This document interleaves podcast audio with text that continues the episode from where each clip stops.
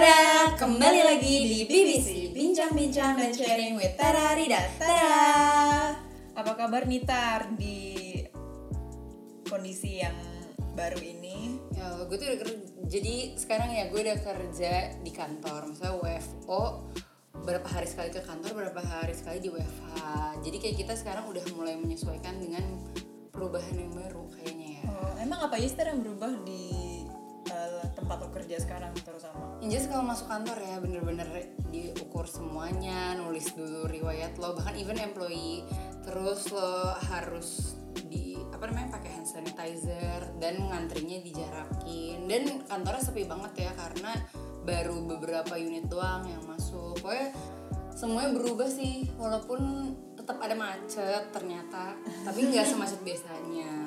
Tapi kalau makan siang tetap bawa Susah. bekal apa beli apa gitu? bawa bekal atau enggak go food tapi yang kayak kantin-kantin di kantor nggak ada sama sekali benar-benar kayak mau tutup kan.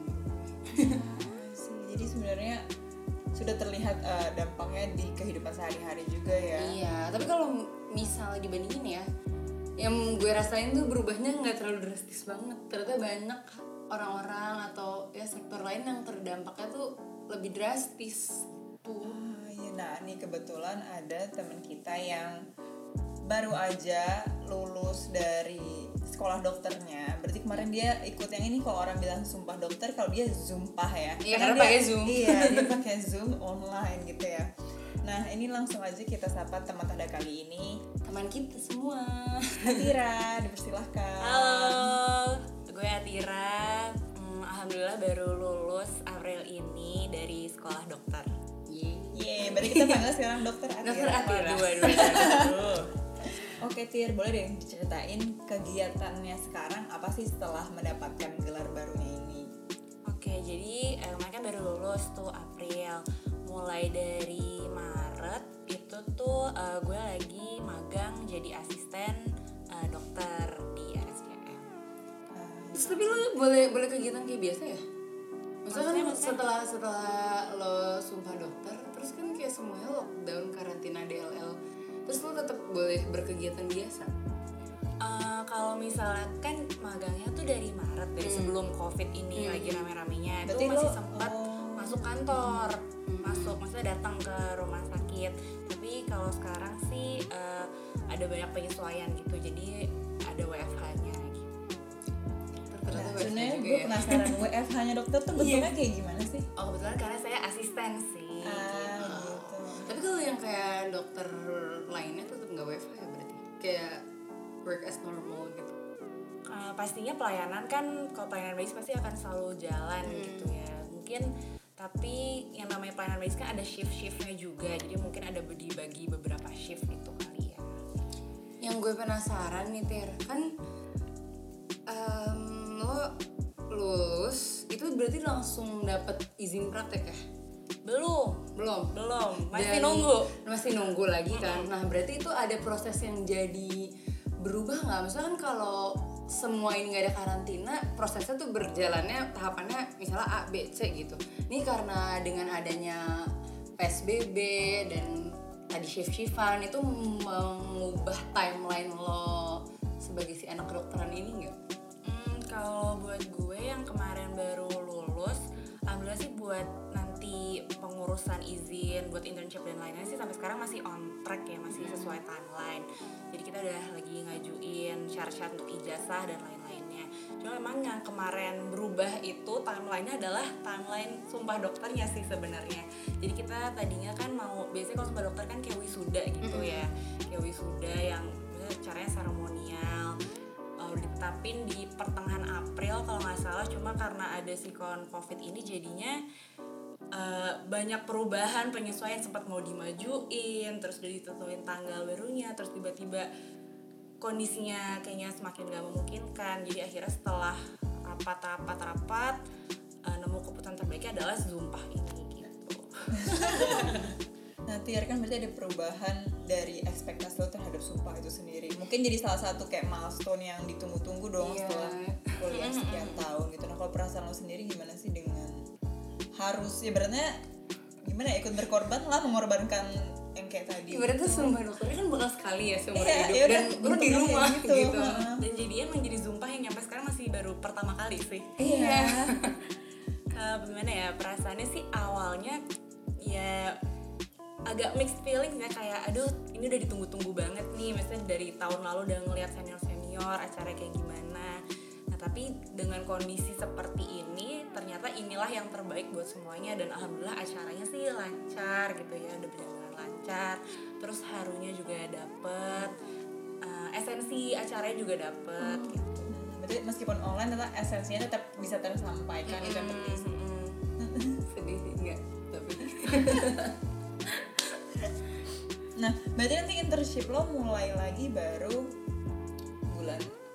Agustus September. Ya Agustus pemilihannya.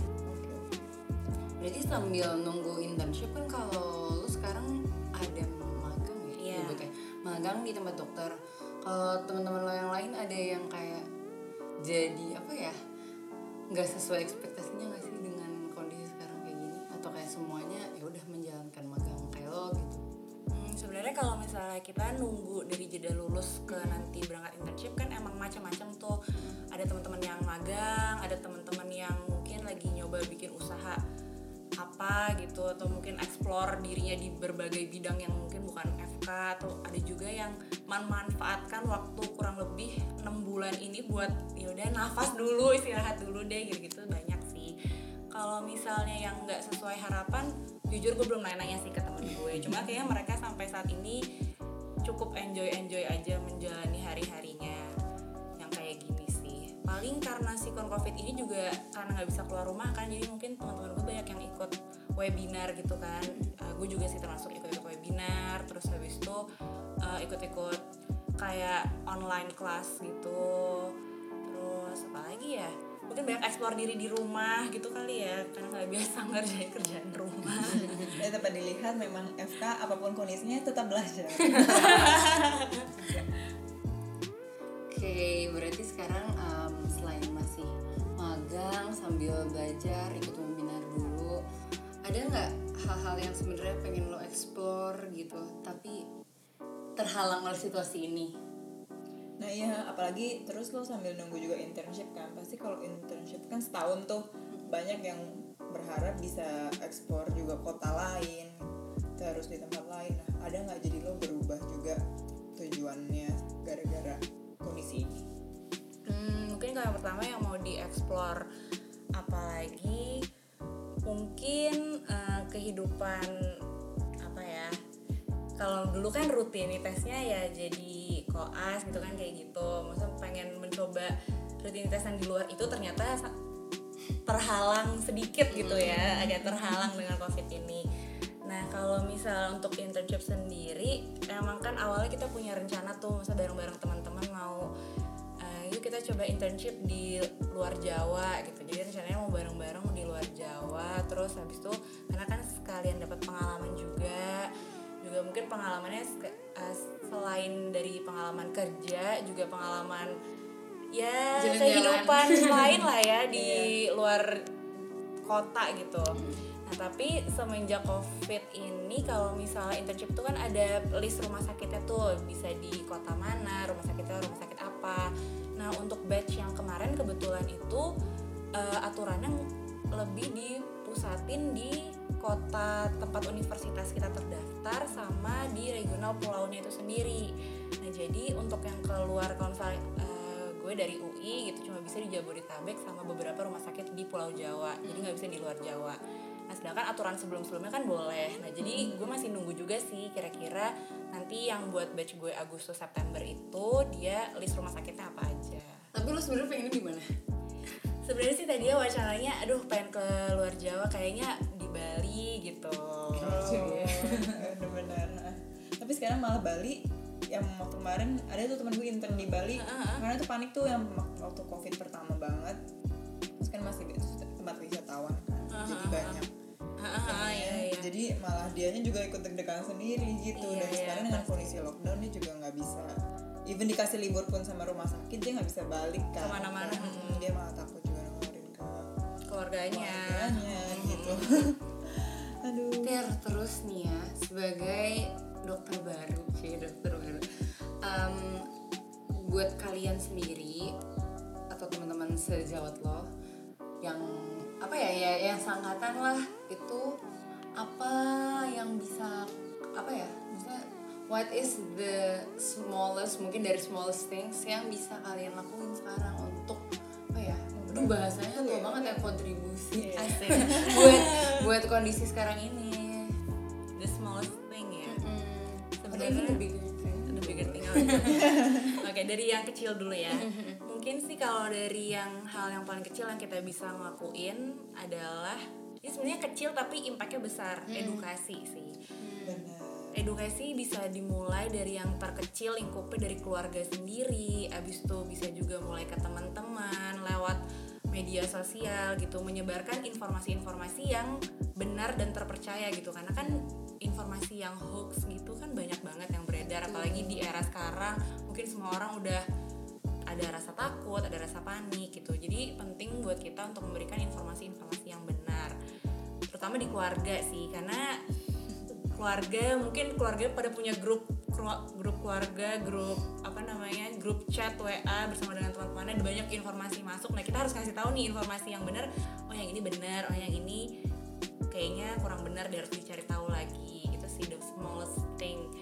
Terus eh, juga untuk hal yang lebih besarnya lagi bisa juga kita bantu untuk Hmm, kayak teman gue itu ada yang bikin eh, apa ya namanya kayak penggalangan dana ya penggalangan dana gitu dan didistribusiin ke eh, gunanya adalah untuk pembelian APD jadi untuk pembelian APD di rumah sakit rumah sakit yang ada di Indonesia. Itu sih itu adalah salah satu bentuk kontribusi yang menurut gue dia nyata dan cukup besar gitu sih. Oke Tir, nah tadi berarti ada edukasi, ada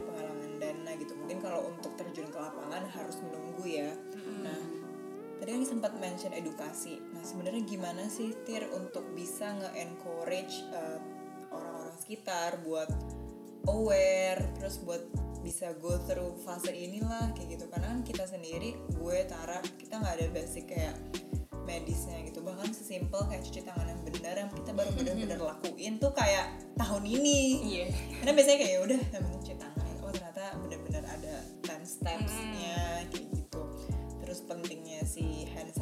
sanitizer segala macam gimana sih cara buat nge-encourage orang-orang kayak kita yang awam gini Hmm, yang jelas sih kalau masa ini, maksudnya masa pandemi ini sampai sekarang kan masih berlanjut dan kita masih belum tahu nih kira-kira eh, terutama di negara kita ini akan mulai menurun dan stabilnya itu kapan. Jadi yang pasti sih yang pertama jangan fire up tuh pasti yang kayak aduh aduh udah capek udah capek. Itu pasti ada perasaan gitu. Cuma jangan menyerah karena menurut gue ini adalah sesuatu yang harus kita kerjain bareng-bareng gitu.